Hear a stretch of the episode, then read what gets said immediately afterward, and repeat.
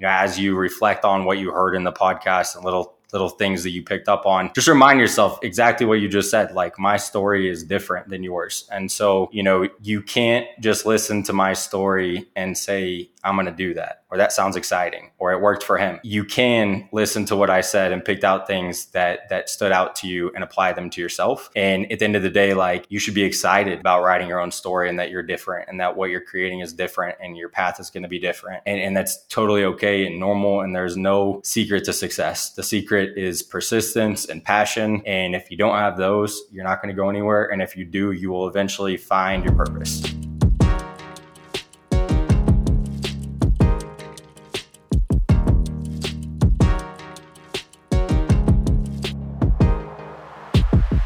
And gentlemen, welcome back to It's the Bearded Man podcast with your favorite, the world's favorite bearded man, Bob Bay. Today, special guest on the podcast. He's from Greenwood, Indiana, now living in Denver, Colorado.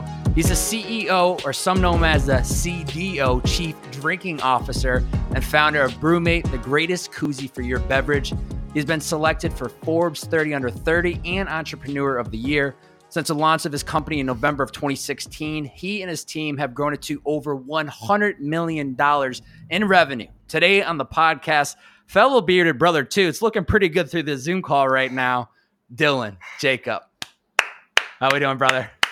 I'm doing great, Bobby. Thanks for having me on. I'm finally, I'm glad we could finally connect. Dude, stoked. We got through all the headaches of uh, technical difficulties. I, I appreciate uh, you having some patience with me walking, uh, walking through that uh, little bit of an issue, but uh, welcome to the remote life that we're we're working through. Yeah, technology is great when it works. when it works. One day I'm gonna have to get like a CTO to help out on the back end so that everything runs officially. That that's when I'll know that I've made it when I have that. Um, you know, Dylan, honestly, like really super excited to have you on the podcast today. Uh, as I was saying before, I kind of came across you and your story sometime in 2019. I don't remember what it was or one specific moment, but I had scrolled back on our Instagram DMs and I had saw we had I had DM'd you originally, and I think it was through a story post where you were kind of outlining your life on just some of the things that happened had happened up until that point, up into 2019, and uh, since following you and over these last two years, just big fan of you. Uh, and I think the one thing that I see so true about you is just your absolute relentless hustle and just beyond honored to have you on the podcast today because I think you are a true go getter. And if there's any type of person that I like to talk to, it's people like you who just grind and they and they love working and they love what they do. So beyond excited to have you here today, man. That means a lot, man. I'm excited to share my story. Yeah, we got a, we got a, a lot to dive into. Um, I was scrolling back, and on January 1st of 2020, you had posted a it was like a 10 slide uh, Instagram uh, about kind of 2010, 2011. You outlined the last nine or 10 years of your life. Um, and in the caption, you had said, uh, Every business has been a stepping stone that paved the way for what I've been able to do with BrüMate today. The biggest takeaway I've learned over the years is that no story is the same, and only I have the answers and the key to my own success story. I know that you've, you know, what people are seeing today is the product of you also have started two previous business. Uh, you have GV Supply Co. You have, I think it's pronounced Vicci Design, respectfully. Um, you dropped out of college while pursuing an engineering degree after interning, I think, at Rolls Royce, you know, thinking that was exactly what you wanted to do. And you're like, oh, wait, I don't know if this is. But how important is this reminder of creating your own success story been to you? It's been really important. Since the beginning, I've always been told that it's not possible. I was crazy for leaving school. I was crazy for leaving my internship.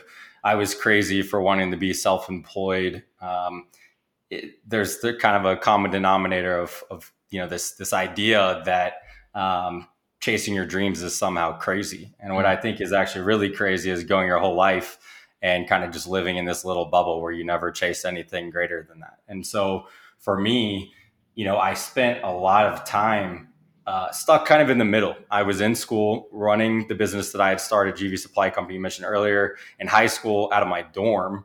Um, I was making more money my freshman year of college than I would as a senior engineer. And, you know, there was still this little bit inside me that was a culmination of like every person that had ever told me that it's not possible or that it's crazy saying, maybe it is crazy. Mm. Uh, you should stay in school. You should get that degree as something to fall back on. Um, you know, you you need that comfort.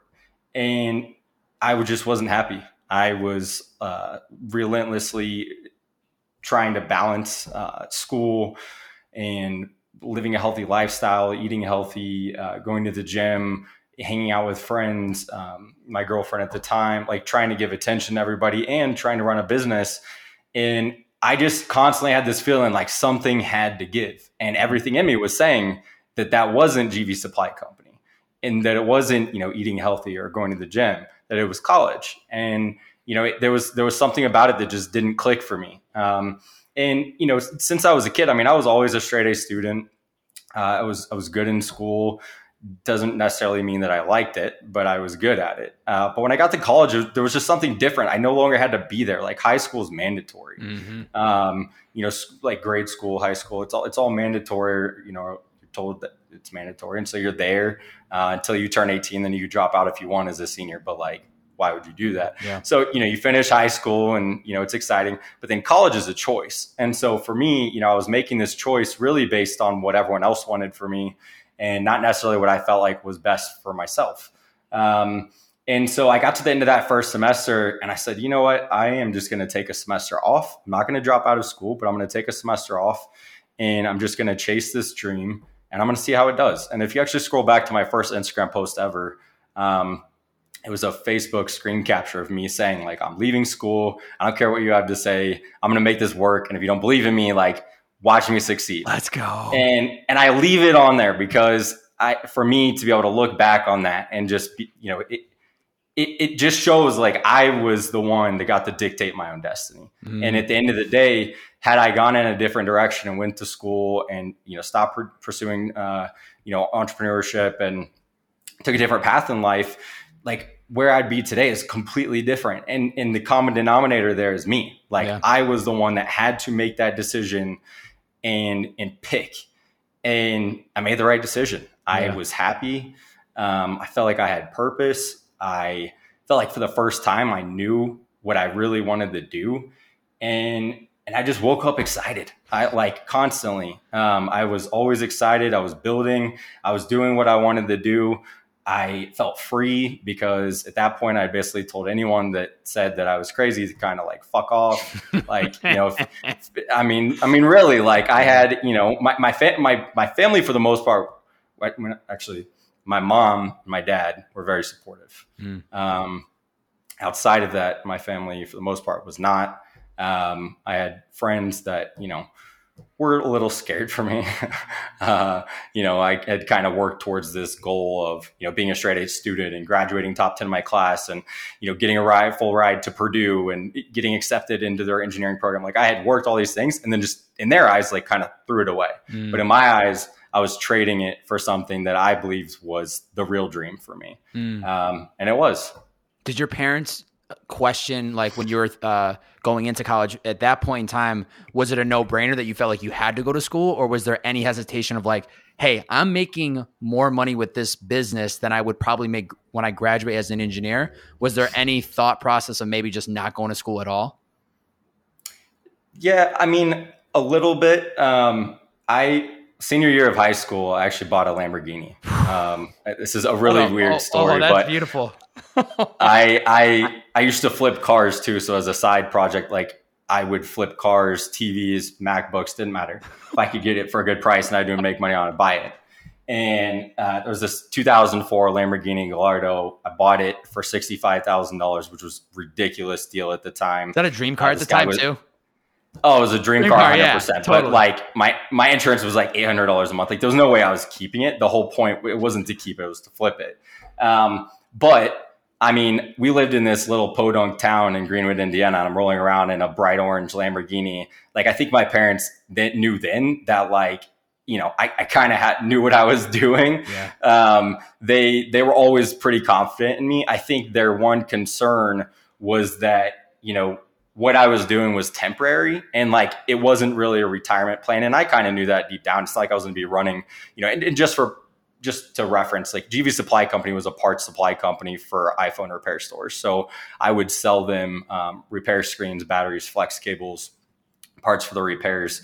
Uh, and, and, by senior year, I was working with a little over 100 repair shops around the US. So I had like Shopify store, Amazon store, eBay store.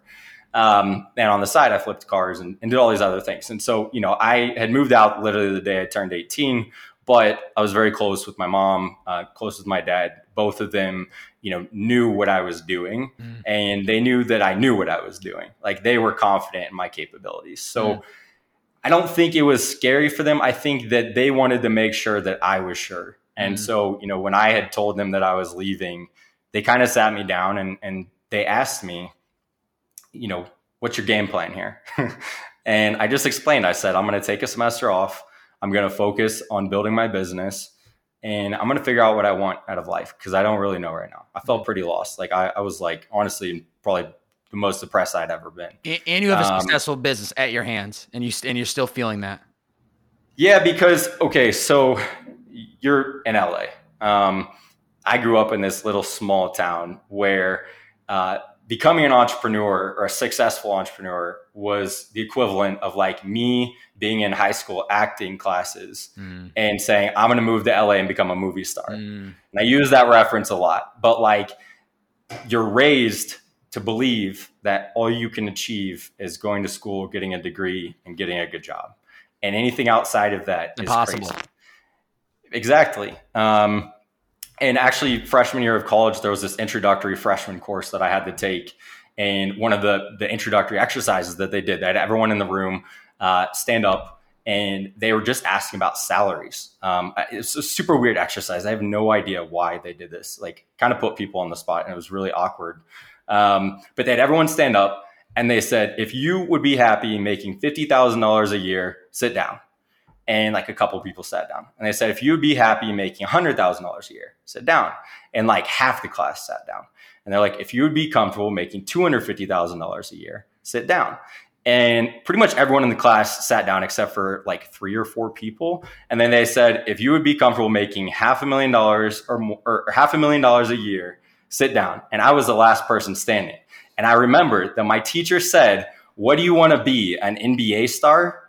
And I was like, the fact that you believe that the only way to be successful is to be a professional athlete just shows that you live in this little bubble where you like have no idea what's actually happening in the world. Mm-hmm. And and I just saw this disconnect. And for me in my mind, like I wasn't happy with the idea that that was all that I could achieve or obtain. Mm. And so you know it was something that i just kind of sat down with my parents and i explained to them i said i'm not happy i you know i had this business in front of me but it was like this awkward position where i didn't see myself as an entrepreneur at the time like i had this business that was making money but i was the only employee it was more like i had created a high paying job for myself mm.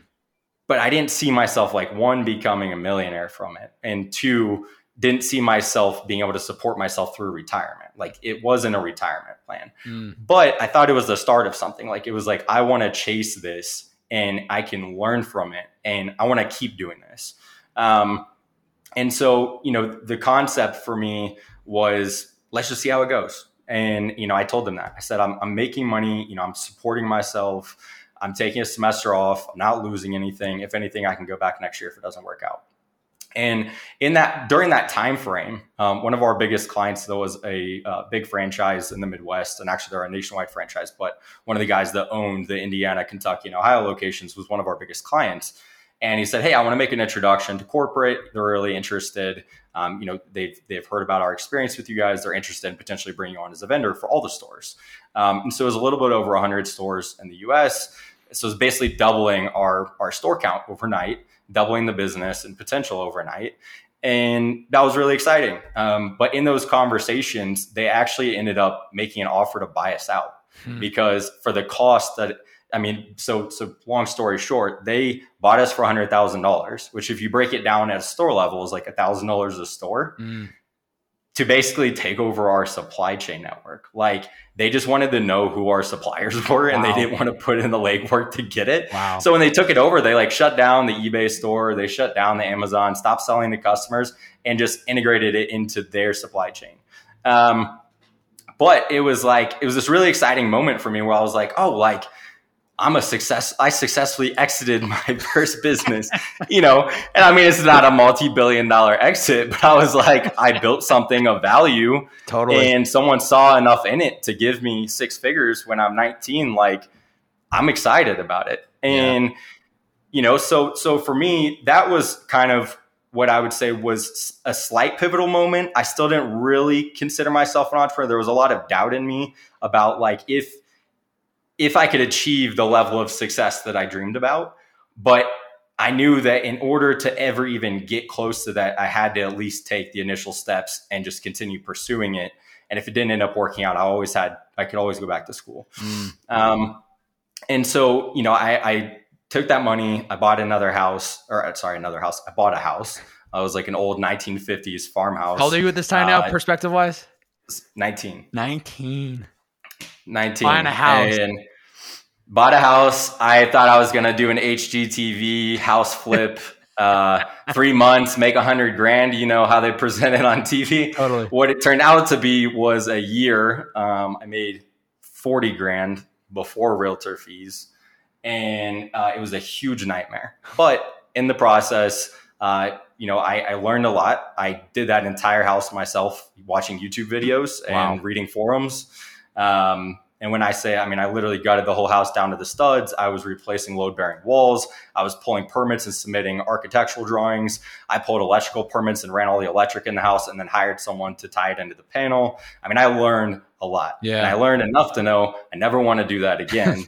and I will never, ever fix anything on my house again either. I will call someone totally. for literally the simplest things. Totally. So over it. Totally but in that process i was just looking for the next idea like how can i create value and so the value i knew at the time was you know i, I could just look at things in front of me and say uh, I, I, kept i kept a journal so i would i would keep a journal and be like i don't like the way that this works mm. or you know where my second business came from was uh, in the design process I went into this uh, granite tile or granite showroom, like hundreds of slabs of granite, tons of different colors.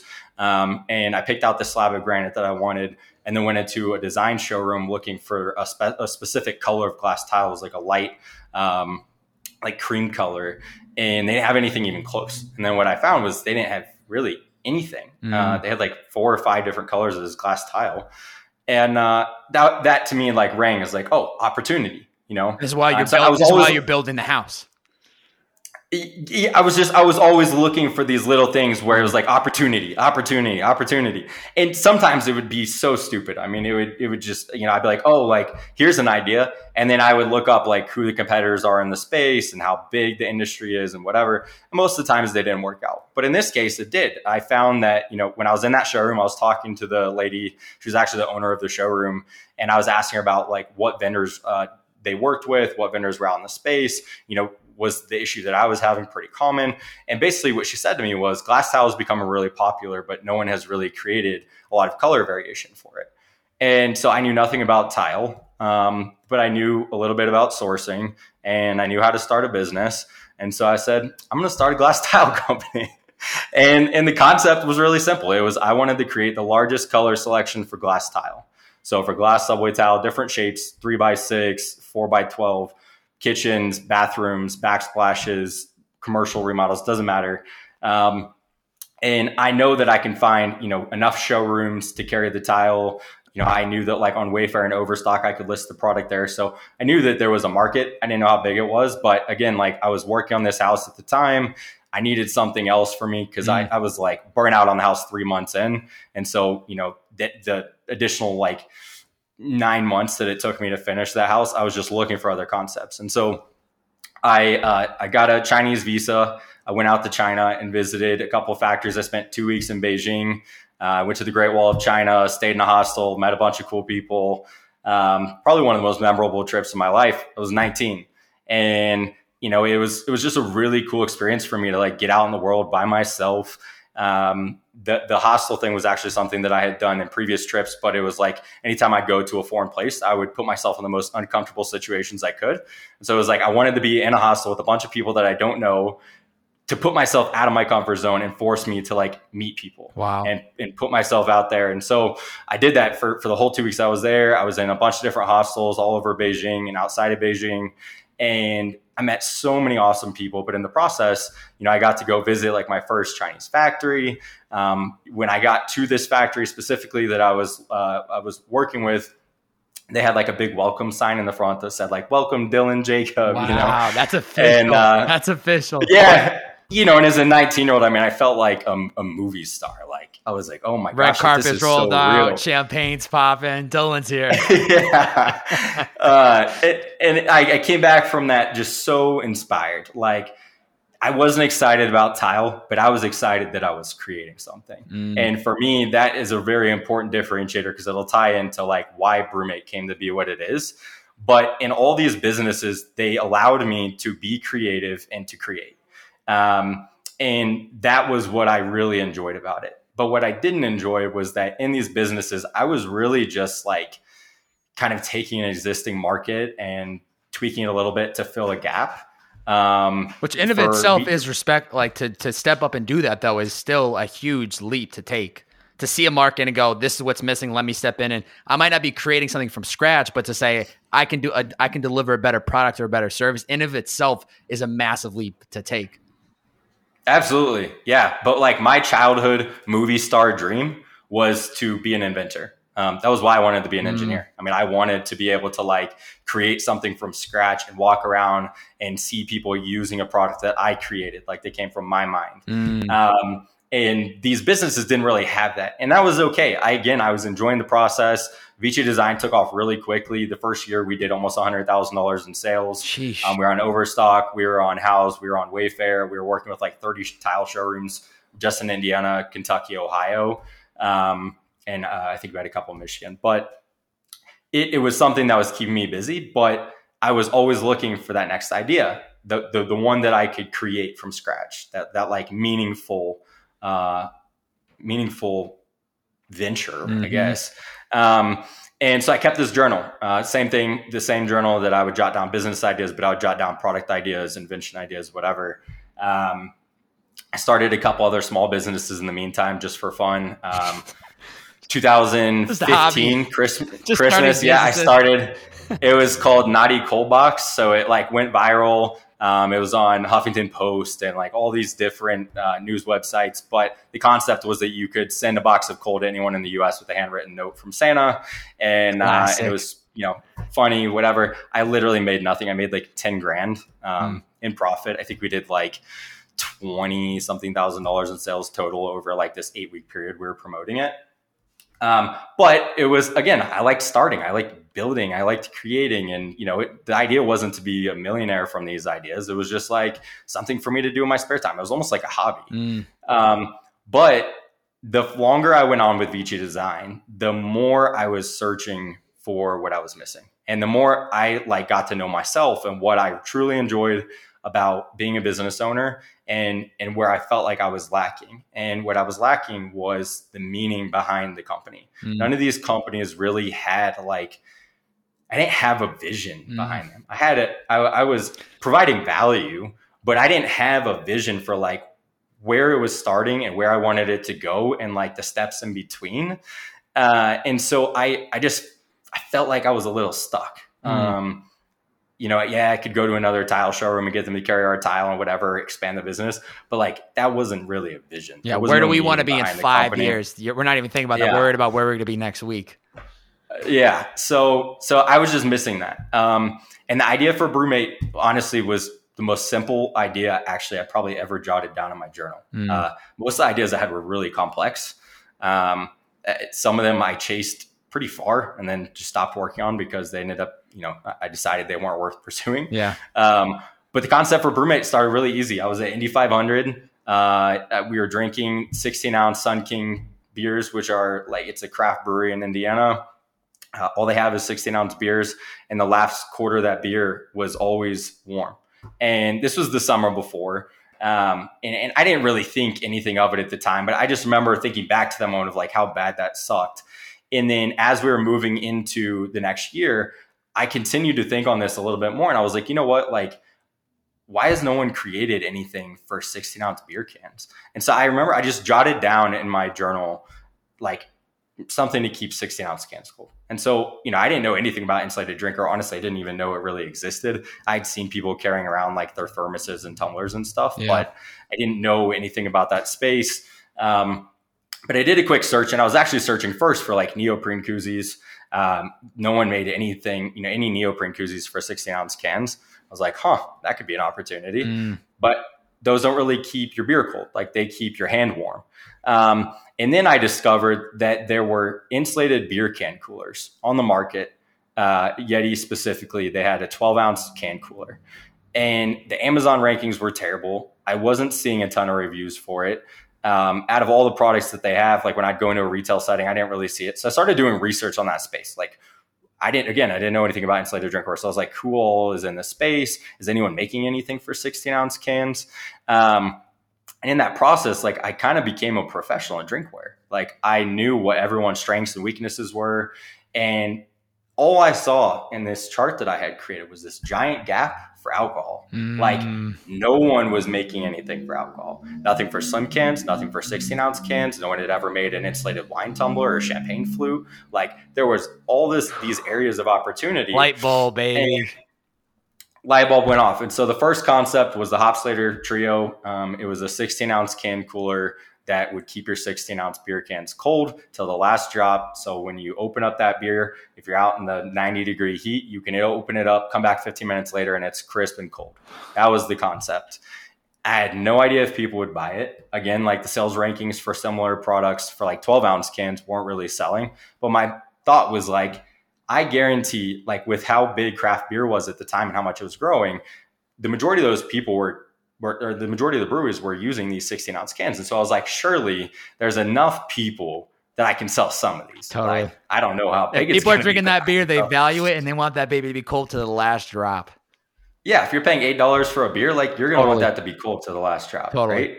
Right. Um, and so that was literally how it started. I mean, that was, that was the very beginning of brewing. Yeah. I mean, dude, so I, I love this because you're you literally walk the path. I wanted to touch on some of like the early businesses and how you got to where you are today. I think it's very obvious to me that from the jump, and even something I had came across like when you were a kid, you had started like cutting grass at a young age, and I think that might have stemmed from uh, even from what I had researched. Like I think your parents got divorced when you were young, so I think it just forced you to ha- kind of hustle and find ways to make money for yourself. And I think those minor lessons so young that so much was part of my life starting to work at 12 got me to where I am today and have just you can't teach work ethic. And I think that's literally so obvious about you when you were just like starting all these ideas having the confidence to just go for it. It's really just amazing because in of it itself like I was saying like it's such an achievement to have an, a vision and then go for it. And you've just done this consistently time over time over time. And um, it's you know especially when people are hearing this episode today or they see what Dylan's up to today we see BrüMate and the success, but it's like there's so much behind the scenes that led to this moment. It wasn't just like light bulb. I'm just gonna start this company and we're gonna make a shit ton of money. It was like all these like minor lessons along the way, uh, which is it's just like so like beautiful. Um, I know that when you were originally launching the company though, and I didn't realize this is it originally was named Cryo Gear, um, and then you had to change the name because you were you were sued for it. You had said though, uh, quote unquote, that this was the best thing to ever happen to you. Why is that? Uh, so when I came up with the concept for the Hopsulator, it wasn't a business idea; it was a product idea. So I like I came up with the name for the product, and which I really liked. I mean, we still use it to this day. Um, it was like a hops insulator, mm. Hopsulator. Um, but I didn't have a business name behind it, and I need I wanted to create a separate venture from what I was already working on. So I wanted to keep up, like create a separate business entity and just kind of keep it separate from what I was doing, new bank accounts, everything else. And so I just created a name. Cryo means cold, so it was like cold gear, and it was just like a really quick thing that I, you know, I, I started the business under, um, and it just kind of took like after because I didn't again I didn't know what the Hopsulator was going to do or if people were going to want it or whatever. But after it took off, we were kind of stuck with the name cryo. And then I felt really awkward about like changing it because people already knew it by that. And I was worried that like it would hurt the brand. Mm. Um, so it had been in the back of my mind that I wanted to change it, but I didn't really have like that fire under my ass to make me. Until like we got that lawsuit and they were like, you have to change your name. And I was like, sweet. now I got to do Let's this. do it. yeah. So it, it really forced my hand to, to make that change. You write them Uh, a yearly uh, and- Christmas card. Thank you so much for suing me. This uh, ultimately helped change the the title and the name of the brand. Yeah, I mean they they really did. I don't know that. I mean, I'm sure eventually I would have hated it enough to change it, Yeah. but it definitely expedited the process. Wow. Um, how just even getting that technology though to allow the the beer and the beverage to stay cold. I think it took around 14 rounds of prototypes, which I know was in itself like a process. How how was the process of actually finding that technology? Was it hard? Was everything on the internet, or how did you go about that? No, yeah, I mean, so insulated drinkware actually started in the early 1900s as a way to keep um, like soup uh, warm. Mm. Like it started off for a, more of like a thermos type deal. Um, and over time, uh, there was technology that evolved for like liquid nitrogen tanks and stuff like that that started to be applied to drinkware. Um, I sort of just figured out like what everyone else was doing in the space and then like where the technology could go. So I started working with the manufacturer. Um, you know, at the time, most people were just doing this like double wall vacuum insulated technology. Um, this like copper layer is what they use in the liquid nitrogen tanks. And so I had asked our manufacturer if that was something we could do because it would be like a differentiator. And they were like, yeah, you can. It's just really expensive, you know, blah, blah, blah. And I was like, I don't care. Like, I wanted to keep it colder than the competition. No one had anything for 16 ounce cans, but still, like, I wanted to make sure that like beer was ice cold. Like, I wanted it to be the coolest thing people like had ever tried. Um, so yeah, I mean, it was just it, it was fairly simple in the sense of like I was reapplying technology to a different type of product. Mm. Um, so you know, when when you think about all the products that we have, I mean, a lot of the innovation is around like our Hopsulator series, for instance. Um, the the trio comes from the fact that you can use it for a 16 ounce can. It has an adapter, so you can use it for a 12 ounce can, and it comes with a lid, so you it, you can use it as a tumbler. Unbelievable. Um, so we were the first company to like create a beer koozie that you could drink out of as a cup. So it had like this dual purpose. you have that trade. I um, think is that true? You have that trademark too, so no other business can do that. Yeah, we have we have like three utility patents just on that. Oh my god. Um, it was like the first patent that I'd ever filed for. Um, you know, as a first time founder, you know, for anyone that's trying to to get a patent, you can actually pay an expedited fee as a first time founder, and they actually have to give you an answer within 12 months. Um, patents can take three to four years, but you can get a few. Uh, you can get a few patents. I think it's three patents um, As a first as time- a first time inventor pass through within a year, as long as you have protectable IP. Um, and so we did. We got those passed through within a year. So it was like really exciting. Um, but that technology has become a staple in all of our beer koozies. Like all of them can be used as cups. Um, the multifunctionality has become a staple in all of our products. So we're always thinking about ways to make all of our products have more than one function. Yeah. Um, so we have like our pint glass can be used as a cocktail shaker. Um, you know, we have our fifth bottle, which holds a whole fifth of vodka, and then it has like a shot. It has it has a shot glass. That, so the lid, when you unscrew it, is actually a shot glass. So you can like pour and measure. But then we have like a straw attachment, so you can turn it into a water bottle. So like we have all these different ways. Yeah, like I, I really try to make our products as valuable as possible to the consumer, so you can kind of use it for all these different use cases. Um, and so that's like another big differentiator. Like a lot of the stuff that was out there was very like singular purpose. Um, right now, we're actually uh, moving towards being the world's first completely leak-proof drinkware line.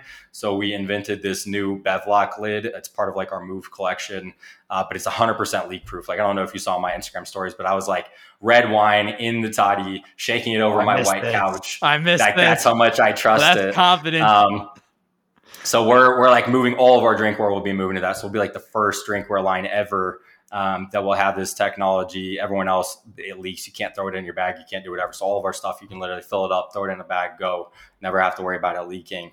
Um, but the evolution of that, I mean, it all started with the Hopsulator, and I was just constantly looking for new opportunity. Um, and you know, I, I saw this space drinkware. Mhm. Um, I was reading up on drinkware. There was a lot of free reports on how you know it was one of the fastest growing sectors in the houseware space. All these brands were skyrocketing in sales, um, but no one was paying attention to alcohol. And I was like, either they just haven't gotten there yet, like this hasn't evolved to that point, or they tried it and it doesn't work. But I couldn't find anything about anybody making a lot of the concepts that I had. So for me, it was like, I'm going to try it and see if it works, you know? Um, and you know in that process i got again I, I, got really intimate with the brands that were in the space. I realized that none of them were doing direct to consumer. They were all relying on brick and mortar for building their businesses. Um, all of them were targeting an older demographic so no one was focused on like the 21 to 35 year old age demographic. Mm-hmm. um, and so it was like this perfect opportunity to like create products that had never been created sell them on a channel where no one else is selling them and reach a new customer demographic in the way that they prefer to be reached and build a brand and relationship with a demographic that doesn't care about drinkware currently. Yeah. And so my challenge was is like, you know, with every product that we launch, there's a theory around, you know, who the customer is going to be and how do we show them the value through a computer screen or through through their phone, right? Mm-hmm. Like if this is brand new and no one's created it, like I need to make sure that the visuals we're using, the copy that we're using is explaining very quickly like how it's going to benefit them. Um, and so we got really good at that early on. Um, saw a lot of success, and then now we're here. It's, it's crazy that you so you guys start as uh, with the Hopsulator, and then it just evolves. I mean, you've already mentioned it, but just to bring that back, mm-hmm. like wine and tumblers, spirits and barware, co- uh, coffee and mugs, rehydration water bottles. The coolers are absolutely insane. Like looking at those just through some of the content. So what's been some one of the greatest lessons that you've learned in like this whole product development process because obviously like once you kind of have the technology down or the understanding of like the product, I guess it's a little bit easier to then like step into the wine, step into the coolers. But there still is a whole process of like, you, you could have designed a cooler in a million different ways, but yet you guys created this backpack and it's like dope and it looks like a, just a party of fun. So, what's been the greatest lesson with I'm sure even now you can think about the products that you want to roll out in the next 12, 18, 24 months, but you have to also go, Dylan, slow down. We, we got to take it one product at a time. So, what's been like one of the There's big, no slowing no down. Slowing we have down? like eight. No, there's like always a million things going on at once. okay. Um, but yeah, I mean, so so what I'm looking for when I'm creating a product is one opportunity. So, you know, has anyone done this? If they have, can we do it better? Mm-hmm. So that's kind of the starting point. Um, there's a lot of products that we haven't launched, uh, like our toddy mug, for instance, which is like our 16 ounce uh, coffee mug. Mm-hmm. Just launched. I could have launched coffee mug years ago, but I didn't because we didn't have that differentiator. Now we have the move in Bevlock technology that like makes it the world's first leak proof handled mug, mm. right? So for me, it's always been really important that Timing. if we're launching something, we're launching it with purpose and that we have a reason for doing it. And our reason is innovation. Like we need to make sure that we're bringing something substantially different to the market that we can present to our customers and they continue to see us as a leader in the space. Like, that's mm-hmm. very important for me. So we don't do anything unless I have a solid case for why this is different and why customers are going to get additional value out of this. And then it goes into really just studying the market. So if I have a concept around let's say the wine tumbler. Um, so for the wine tumbler, I did a little bit of research um, on wine glasses specifically. You know, use cases for wine glasses you kind of already know, but the wine Winesulator was the product that actually created the wine glass. So like the wine glass didn't come first. Um, I had gotten a ticket on the beach for having glass on the beach. I had a bottle of wine with me, and my concept was I can create something that'll hold a full bottle of wine you can take it into glass free zones and it'll keep it cold. So that that situation created this concept for me for the Winesulator. And that opened up this new door where I was like, well, now customers can bring a bottle of wine to the beach, but what are they drinking? and so, you know, are you drinking out of a solo cup? It's not a wine glass because you can't have glass at the oh, beach. Man. You're using plastic, it's porous, it's a terrible drinking experience. So, like every product, it's it's an evolution of, you know, there's every product has its own story, yeah. like how it came to be. Um, but you know, it, it, starts with okay, I wanted to create this insulated wine tumbler. But anyone ever done it before? No. Cool. Mm. Okay, study wine glasses. Like, so I would go on Amazon and search wine glasses and just see which ones were highest rated and what people liked about them. And what I found was like ergonomics, the way it fit in your hand, blah blah blah. Um, the biggest gripe that I had was a lot of these people were like, it's too small. Um, and so I was like, okay, you know what? People like, want to drink. They want to fill it up. yeah. So, you know, my first concept was, you know what, we'll launch like a standard size wine glass and just see how it does. I didn't really, I wasn't super invested in the idea because I didn't know how people would get behind it, uh, especially for wine. Like there's a lot of wine snobs, and so they're like you know they only drink out of the nicest glassware and whatever. But for the use case that this was being used in you can't bring that there. So it's like the next best thing. Mm. and that was my theory was like if i can provide the next best thing that can be used in glass free zones and it keeps their wine perfectly chilled i think people will see value in it. And they did. Um, you know and, and so you know as we were moving into other categories like champagne flute i was studying champagne flutes and why champagne flutes are shaped the way they are why they're so small um, champagne flutes on average are six to seven ounces. The reason that they're that size is because champagne goes flat really quickly, and anything above that pouring size goes flat. Mm. Um, and so that was an area of opportunity. It was like, well, what if I could create a bigger champagne flute, but design a lid that would keep the carbonation in? So we did. We created our champagne flute as a flip top lid. So uh, when you're not drinking it, you flip it over, it's completely sealed.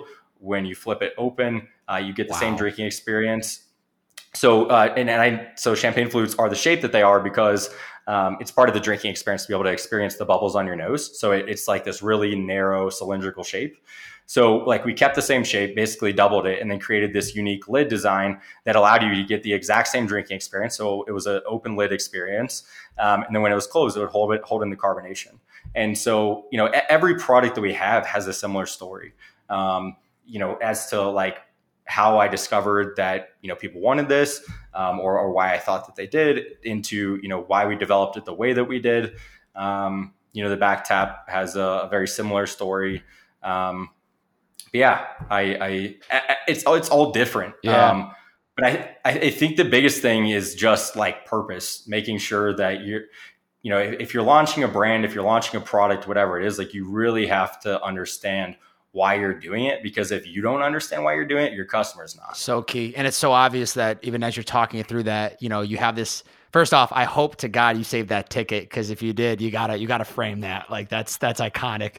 But um it's so obvious that it's like, you know, you're smart enough where you think of these ideas and then it's like, let me do the research. Let me understand like what's out there in the market how can what you know going on amazon reading the reviews like trying to understand like why do people like this product? Why do they like this product? How can we combine these and then use that to make a better product? So it's so obvious that not only is it purpose driven but then you're doing the research which is the beauty of the internet. All the answers are literally out there. You know 20 years ago you probably would have had to you would have had to host like a, a, a wine tasting to get everyone in there with the different prototypes which would take you 18 months of getting you know 10 different prototypes, and whatever. Now it's just so much sped up because everything is so accessible online. But the key, as you said, purpose driven, and then wh- who's the market? Is there anybody out there that actually needs this product, or are we just creating it because Dylan thinks it's good, or somebody else on the team thinks it's good, and then we go to sell it? And all this work that we put in behind the scenes, there's not, there's nobody there to buy it. So, yeah, I mean, it's it's so clear to me. Um, looking at the growth though, like unbelievable. Launched in 2016. Within two months, November 2016 to the end of the year, you guys end up doing 250k in sales, which I think is a credit to you. I think there's a lot of like um, there was a lot of uh, hype beforehand, so that when when you guys actually had the product and inventory, there was a bunch of people on the wait list, and it was like the holidays. But massive growth. I mean, two years or excuse me, two months, you guys do 250k sales.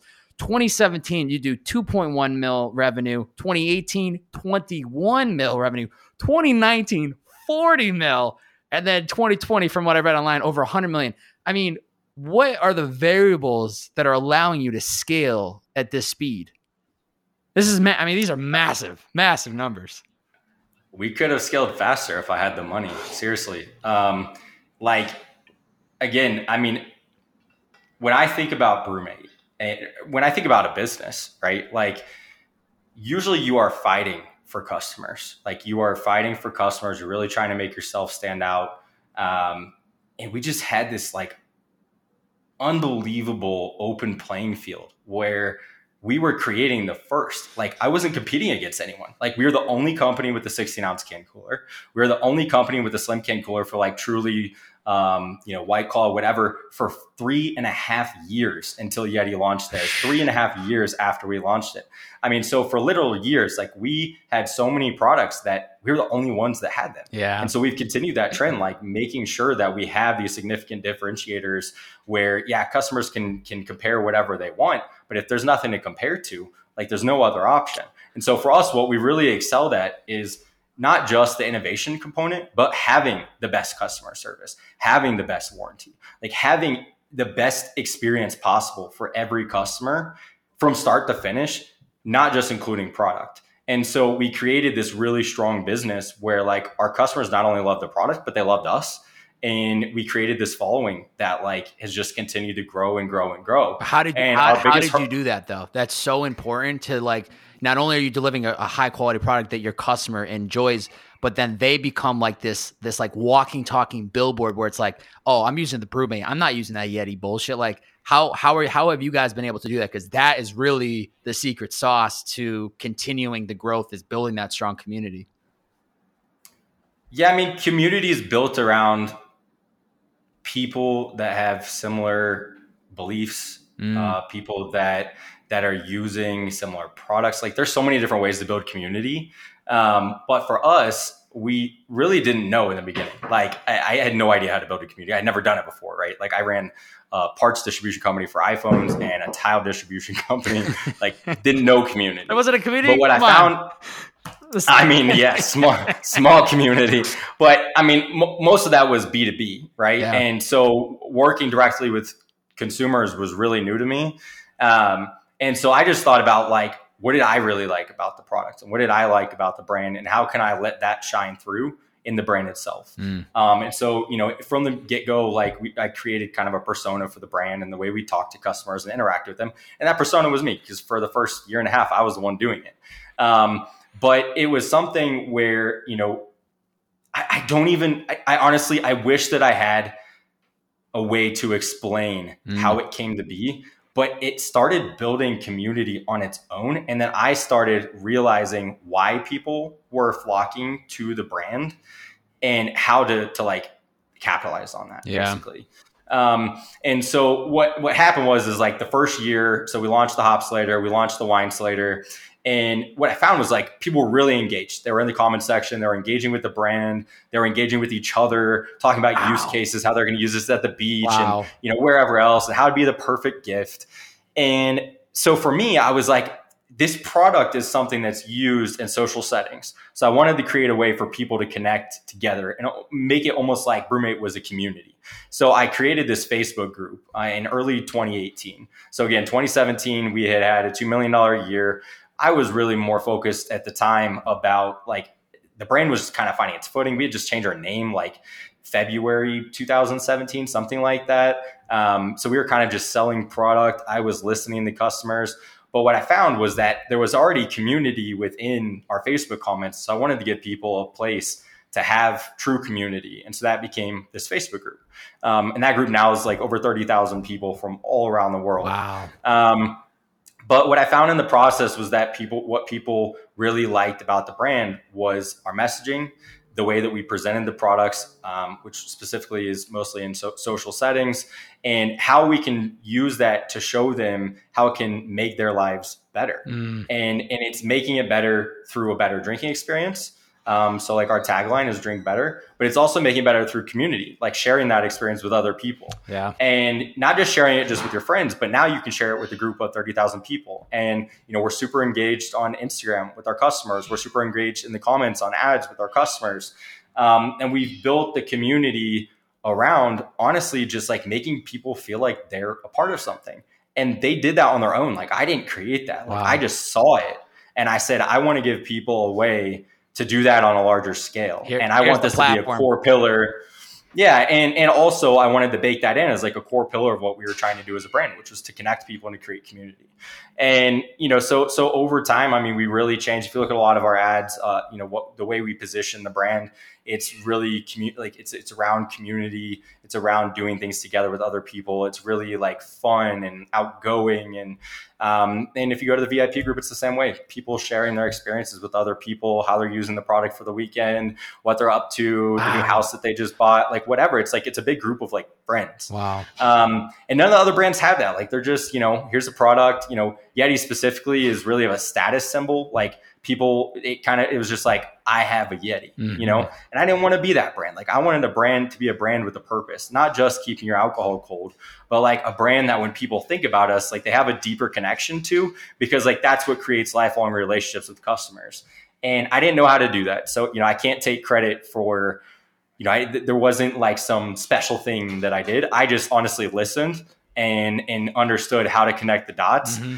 and and took that and created the community and turned it into what it is now. Oh man, that's so good. It well, so clear that obviously you had you had to have a great product, which everybody that was buying the product was a fan of, but then to recognize and see that you know what is what is BrüMate allowing it's allowing for people to gather more often and keep their beverages cold like yes that is the the purpose of the product is to keep the beverage cold but i think what it's doing and allowing is promoting more community and it's it's being used in these community environments where then it becomes like wait what what is that? That's not a regular koozie like tell me about it. And then they become the word of mouth and just but the yeah. to to to recognize and see like wow uh people are like vibing out in the comments about like where they're going to use it this weekend. And then to go let me create this facebook group and put everybody there i mean it's just absolutely genius. And i think uh, it's it's so cool to see a brand be able to do that because as you know better than anybody else that ends up being the best core base that you're ever going to find in, in some of your customers which is uh which is amazing. Um a few months ago uh, you have any you're about to jump in? Sorry. No, yeah, I mean, I was just gonna say. So in in the beginning, you know, I, I really wasn't trying to build community, but I had this email list um, for specifically for the Winesulator and for the Hopsulator of any customers that bought it, and I would send them out surveys like from me and mm. notes and like just get an understanding of what they liked, what they didn't like. And so for, from the very beginning, I was always just listening to people about what they, you know, taking their feedback and using it to create the best version of the product. Genius. And the VIP group, like our the Facebook group, has turned into a platform for customers to be able to have a say in the way that the brand evolves. Um, new product launches, new color launches, things that they do and don't like about our customer service or shipping. Like it's a sounding board for people to be able to be heard. Mm-hmm. And and I'm in there every day responding to people. So like you know, what other brand do you know where you know they're you know, especially in the drinkware space, like there's no other brand where the CEOs in a That's Facebook so group great. talking to people and using their feedback to create the best version of products and doing color launches and things like that. And so that it, it really stemmed from the beginning and I kind of incorporated that into the group. But now we have a brand that's like built for the people, oh. kind of by the people. Oh. Like they they get to have a say in everything. And I want to continue that forever. Like I feel like that has created a bond closer than anything. I mean, I remember one of our customers uh, positioned me. She was like, "You should create an ombre series." Like, oh, hadn't hadn't thought of that. Let me. I'll run a poll. People like, I love ombre. So I gave her like a thousand dollars in ombre product, wow. and like she's still in this VIP group to this day. We're we're doing a new version of ombre. It's been three and a half years since that first version of the ombre launch. We're doing this new launch this summer, and um, she sent me a message and was like, Hey, I don't know if you remember me, but like I was the one that gave you the idea for the original ombre. Just wanted to say I'm still here and like so glad to be a part of this journey. And I just messaged back. I was like, I of course I remember you. Like I I remember this conversation. I, mean, I could scroll back and see and like vividly remember, you know, three and a half years ago, like just and, and I think about every product and like I can literally picture comments of like someone that told me, you know, you should do this or I don't like this or whatever, and how that created a new way of thinking about a product or whatever it is. And so it's no longer just me. It's like the products are kind of, it's, I listen, I listen, I hear, you know, the number one thing I heard throughout the years is I wish someone would make a leak proof drinkware line. Mm. You guys should make a leak proof drinkware line. And I kept hearing it and hearing it and hearing it. And I finally said, I'm going to do that. I'm going to give them a leak proof drinkware line. And so just that that community outside of you know just creating a place for people to be able to connect with people from all over the world and feel like they're a part of something they also get to feel like they're a part of the brand yeah. Like they're helping to build the brand well props to you being open-minded and being willing to actually like have those conversations and and take people's feedback and actually run with it because i'm sure there's people out here in brands and business where ceos might be in a position where like they don't they don't i'm not saying it's true but they might be in a position where they think it's either their ideas or it's the highway. So i mean it's just props to you and it's clearly working. And i think it it's the best thing you can do because it's like these are literally your customers. They're telling you what they like what they don't like making these adjustments and it's probably going to speak to the larger population. So it's like it's, a, it's such a yeah. win-win. There's a lot of new founders um, they have this thing where they believe you know their ideas is their baby and they believe that it's the perfect product or idea or whatever. But in reality, they think it's perfect for them. And guess what? You're not paying yourself. Yeah. You're not the one buying the product. you need this to be perfect for the people that are going to be standing behind your brand and using the product. And if they don't like it, like you better listen. Yeah. And I tell people that all the time. I'm like, it does not matter what you think is the best way to do things. You can have theories and sometimes they'll be right, but a lot of times they'll be wrong. And you need to be willing to like listen to that feedback and take it to heart and make changes from it. Yeah. A couple months ago, I, I had saw on your Instagram story, like you were showing the inside of the new uh, BrüMate's HQ and looked incredible. And I'm just kind of curious, like, what do you want this place to become? I don't know what the, the, COVID restrictions look like right now in Denver, or if there's even a plan to get back into an HQ anytime soon. Um, but what are you hoping like for this this place, this HQ culturally to become for you and for the company and for everybody that works with you? Yeah, I mean, so as an entrepreneur, like especially as a first time founder, you're always just learning. Uh, every every part of the business is new every everything is an obstacle. And for me like i had never had employees in any of my previous businesses. So i would always hear people talk about culture. Mm. what's your culture like? How do you build culture? I would you know try and read about it whatever. Um, and what i found was like culture actually just started with me. It was my leadership style. It was um, the type of people that i hired and and you know ultimately it, it all stemmed from myself and so, you know, as I was starting to hire for the first time, I was really just looking for people that had the same mindset as me, like people that were passionate about what they did, um, people that were smart and honestly better at what they do than I do. So anytime I was looking for a new position, it was like, you know, when I'm in the interview process, I would talk about like, you know, the limitations of what I know, asking them questions, and I would expect them to talk circles around, mm. like make me feel dumb. you know? Um, like that was what i wanted. And so we we created this team where you know everyone was very self-sufficient. Um, every single person on my team is incredible. They all own a part of the business where like they're fully trusted with it and it's theirs. And like every day they get to wake up and be excited about what they're building. And so like they're part of that story. And the culture kind of created itself. The culture that i created was empowering people to be able to do what they love every single day and like how to find the joy in that. Mm. And outside of that, I mean, what we've been able to build is a team of, you know, now 28 people. Um, that that's that stuff, man. You know, 28, that's a lot. Yeah. Uh, and, and, you know, I always like, they're me, they're all me. They, they, love the business. They think about it the same way that I do. They're passionate about it. They, they, you can see the passion shine through in their work.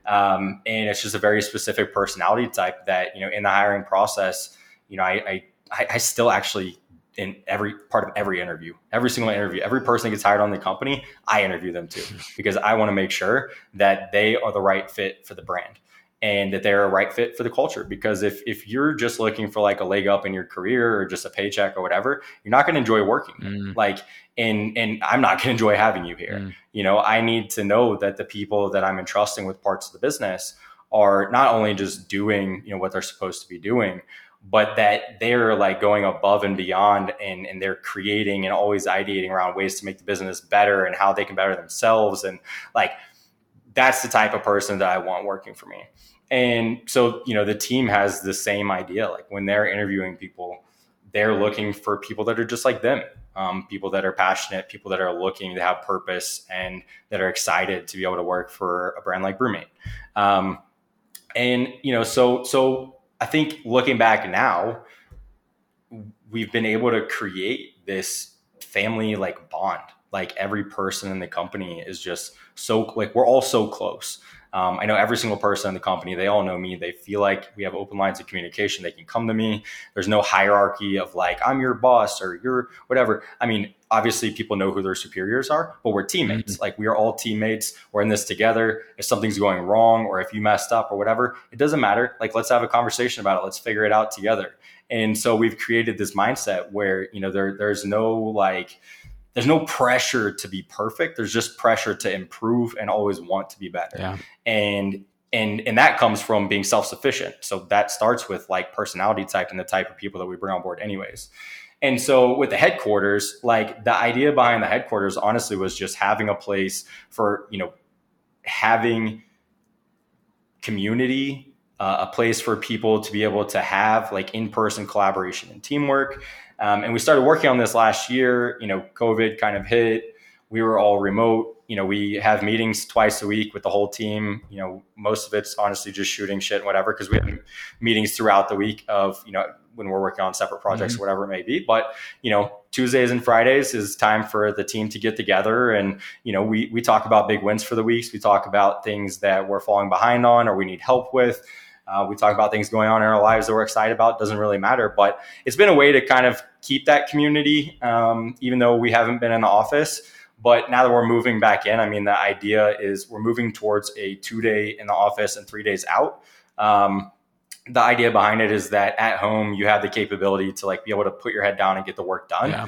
But in your own time. So it can be at six in the morning or 12 o'clock at night. You're not contained to a nine to five and I work best that way, actually. Like sometimes it's just like I'm not in the mood. Like I'm not in the right headspace to be able to do this project. Totally. And I will put it down and I will come back when I'm ready. Totally. And you can't do that when you're in a nine to five in the office. So we're reserving the two days in the office for teamwork and collaboration. It's just a place for people to get together and work on the projects that they're working on face to face, you know, get the creative energy and juices flowing in a way that you can't really do through video.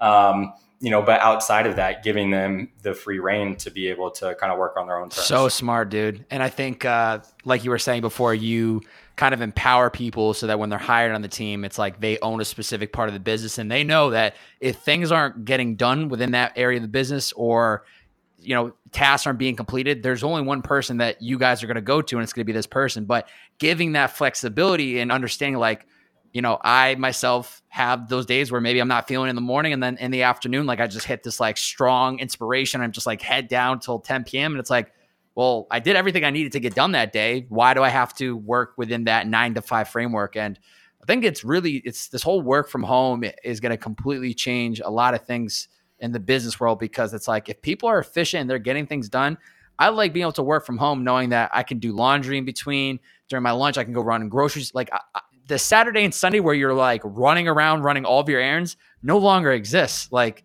it's a beauty when you can find that balance, and uh, you know, for you yourself, and being able to kind of see that for the business, and, uh, and giving you know your team members that ability to have that flexibility, I think is huge, and I think it's just allows them to really when they sit down to work, they're inspired and they're in the right headspace versus like got to be here at 9 a.m. and you're here till 5 p.m. and then that's just how the how the way things go and I think that's incredibly smart um, on your on yourself and just your teammates.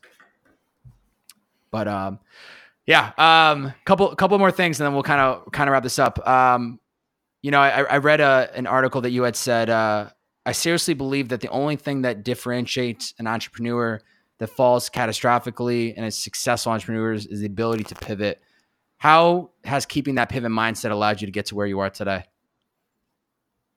Yeah, I get asked a lot, like, what's your biggest failure? And I always tell people I've never had one because for me, I have little failures. And the, those are triggers that I need to be able to recognize. Like if something's not going the way I thought it was going to, it doesn't mean it failed. It's just like it's it's a trigger for me to stop and pause and say, what do I need to do differently to make this work? Mm-hmm. And so for me, like my entire life has been these pivotal moments where you know something's not going the way I, I, wanted it to or you know it isn't going the way i thought it was going to i stop i pause figure out why what the next move is. I make that choice. Still doesn't go the way i wanted to. I make a choice finally get it right move on to the next thing. And so you know catastrophic failure comes from ignoring those triggers. Like everything's telling you it's not working. Your customers say the product sucks. Um, your shipping like doesn't whatever. Like the universe is telling you stop what you're doing it's not going well. and they just keep pushing along. They're like, it's just part of the process. I've just got to push further. Just got to be patient. And it's like, yeah, I mean, you know, you do have to be patient, but you've got to be willing to change and listen. And, and, you know, that that's where that pivoting comes from. So if you have a catastrophic failure, it's because you were ignoring all the warning signs. And when you have little tiny failures that build up to be, you know, the finished product, you don't look at them as failures because uh, you know for me like when I, when something doesn't go my way i don't look at it as a failure. Like that's just life. Like nothing goes right. Yeah. you know that that i expect that nothing like i ha- always have a theory and i expect that it's not going to go that way and that throughout the process it's my job to figure out how to make it work. Yeah. And i think uh, the key is is uh, having that mindset just allows you to continuously move forward one direction. There's no there's no going backwards, there's no back tracing, there's no getting caught up in your mind about like, well, I could have, should have, should have done that, and then you you you're spending so much time and energy beating yourself up and not actually making progress that when you could have just used all that energy to think, how is this helping me, and just literally just changing the perspective on, yeah, it might not have gone the right way. This maybe didn't get me to where I thought I was going to be, but this ultimately is helping shape me to be in a better position moving forward. So I think sometimes it's literally just changing the perspective and that's ultimately what allows entrepreneurs like yourself to continue to keep going because it is inevitable that you're going to hit roadblocks and have failures or not failures but you're going to hit speed bumps. Same way and within my own career same way with literally any career path that you go but the moment you can accept that things are going to happen and just keep that positive mindset it just allows you to then realize there's literally only one direction and i'm going to keep moving forward and that's the commonality that I, I, see in every person that I've interviewed in the entrepreneur space, any book I've read, uh, the people that really succeed and get to the highest level are just ones that are absolutely relentless and they're not willing to stop until they get exactly what they're looking for. Which I mean, you're doing you're doing it right now. You know, um, I saw yeah. I saw you got engaged back in July of 2020 after three plus years with. Uh, let me get this name right. Is it Molly? Mali, Mali, Mali, beautiful name. I, I knew I was gonna I was gonna screw it up. Mali.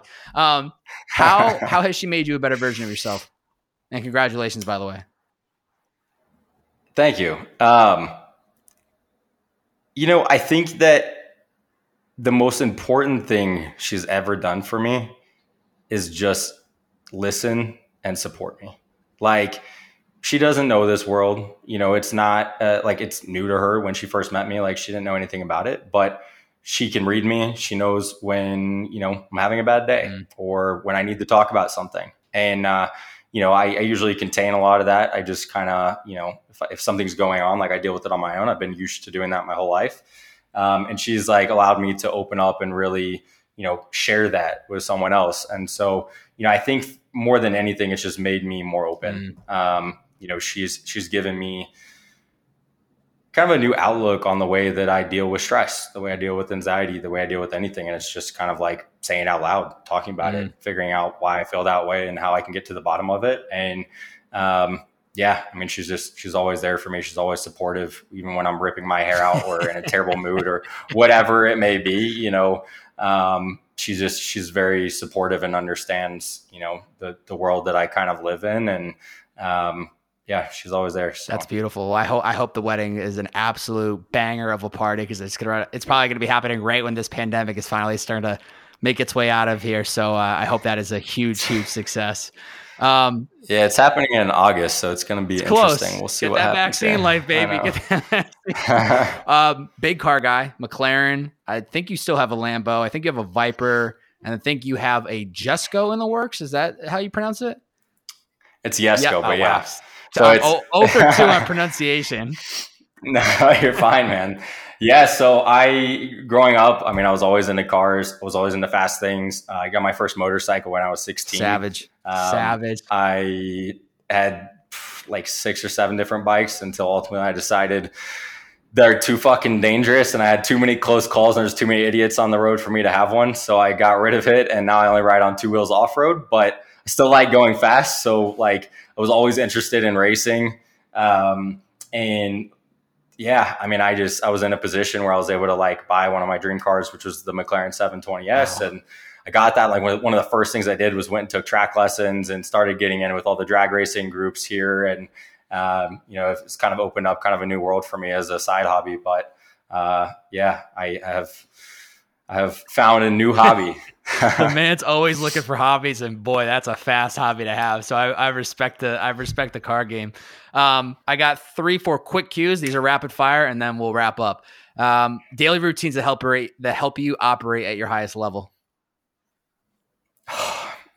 Listen, man, I wish that I could tell you that I got up at 5:30 and I meditated for an hour and whatever, but I'm going to be 100% transparent, no BS. I am still working Love on it, it because always a work in progress. I it's always a work in progress, but you know what? For me, my anxiety stems from like knowing that things need to get done and that they're not getting done. Mm. And so when I wake up in the morning, like I'm amped up and ready to start the day. And sometimes I will meditate for like 10 minutes if I really feel like it. Uh, most of the time I get up, I shower, I eat breakfast, and I'm getting I'm getting the work because it's what I enjoy doing. Yeah. Um, you know, I find that for me, the most important thing though is taking pause. Like I'm very, I try to be very in tune with myself. If I don't feel like I'm putting out my best work, if I feel like I'm in a weird, funky mood, I'll go for a walk, I'll go for a run, I will meditate, whatever. Um, but you know, outside of work, I mean, I still struggle with unplugging. Um, you know, a lot of people, you know, they say after six o'clock they turn their phone off. I work with people in every time zone on the planet. There's no, you know, I, I can't just turn off. Yeah. Like there's always something yeah. that needs to be done. And I think a lot of that comes with team building and building the infrastructure around to allow me to work within, you know, these a more like traditional CEO role. But where we're at right now, I mean, we're a fast growing company with a pretty small team that's growing. And um, so it's my job to kind of, you know, wear a lot of hats and make sure things are getting done and um, make sure that the team is growing the way that it needs to be. And, you know, eventually I hope that I can get to a point where, you know, I do have a much healthier uh, routine. But honestly, my routine right now is just consists of, you know, getting up and uh, and getting to work and you know taking breaks where they're needed and that's honestly pretty the much the key it. is what you said though is that you wake up and you're fired up for what you do and i think that is just that's literally the most beautiful thing that i'll hear this entire episode because there's not a lot of people that can say that that honestly wake up every single day and love what they do and i know that is such the norm because you have you have built yourself to this this wasn't luck this wasn't handed to you this is solely a product of your hard work but it's so beautiful to hear that and because I, I know that I have been in, in, a place where I was doing things that I didn't love and I couldn't wait for the day to get to that position. And now I'm in a position where I wake up and I'm fired up about what I have in front of me that day. So I love hearing that. And I think the key, what you just said, was that just taking the time when you're not feeling it to walk away, reset, and then get right back to it. So I think that's really crucial. Um, one book or one podcast recommendation that you recommend anybody? I love the facial expressions already. So I, am gonna listen. Be honest, I'm brother. Big, be I'm honest. Big, I'm a big transparency guy. Um, I don't. I don't really Love read. Um, I, I, spend a lot of time on Reddit. Um, I enjoy just learning about all kinds of different things outside of business. I just like to know a little bit of everything. Yeah. Um, and so that's a great place to learn. Um, but as far as books go, I mean, in my early days, I read like Freakonomics and all these different books that, you know, people recommended to me. And, you know, I think, you know, we talked in the very beginning, I said that like everyone's got their own journey. And so what I found is that like books and podcasts and everything else, like they are what you make of them. And it's up to you to be able to listen and like pick up on what I say or what, you know, someone else is saying and just listen to the things that resonate with you or like that you can take value from but don't like try and replicate the success. So I was looking at books the wrong way. It was like I was trying to read a book for like the secret sauce, right? Like everyone wants to know the 10 steps to being successful, but I didn't really find it. And so I, I, moved more towards podcasts. Um, I listen to group chat a lot. I love D and I love those guys. Honestly, it's more for I don't watch the news. I don't really get into politics. It's a great way just to know what's going on totally. in the world. So that's been big for me. Um, but you know, as far as other podcasts, I, I I really don't listen to a whole lot. Yeah. Like my my time really outside of BrüMate is spent doing other hobbies that I have and stuff like that, and spending time with my fiance. And um, I listen to podcasts when I'm in the car. Um, or when I have downtime, if I'm on a plane, stuff like that, like I'll download an episode, but it's not like a weekly routine. Um, so that's, yeah, that's I great. your, your learning comes from when you have a problem, you go to because it's like we talked about earlier with product development and everything else. Like when you have a uh, there's something you need to understand, you go in, you go head down, you figure out the solution to the problem through research, through reading books, listening to podcasts, fix the problem, move on, and then something else pops up. So totally hear you on that. Um, area of your life you need to put more effort into.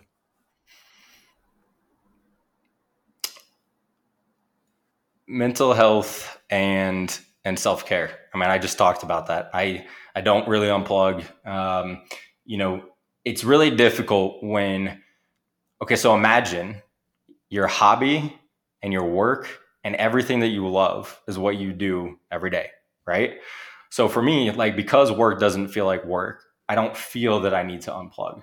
But when times are really tough or when, you know, when we're like when I'm very very stressed, I'm almost incapable of disconnecting from the business. Like I'm constantly thinking about like, how do I solve this problem? How do I make this go away? Like, and, and, you know, it's, it is good to have balance. Um, I, I know that uh, I haven't found it yet. So, you know, it's something for me that I, I've, I've, been working towards, you know, after six o'clock between six and eight, I have like quiet, like two hours where I try not to do emails, text, anything. And then after that, I can scroll through and find anything important that needs to be responded to. And the rest I do tomorrow.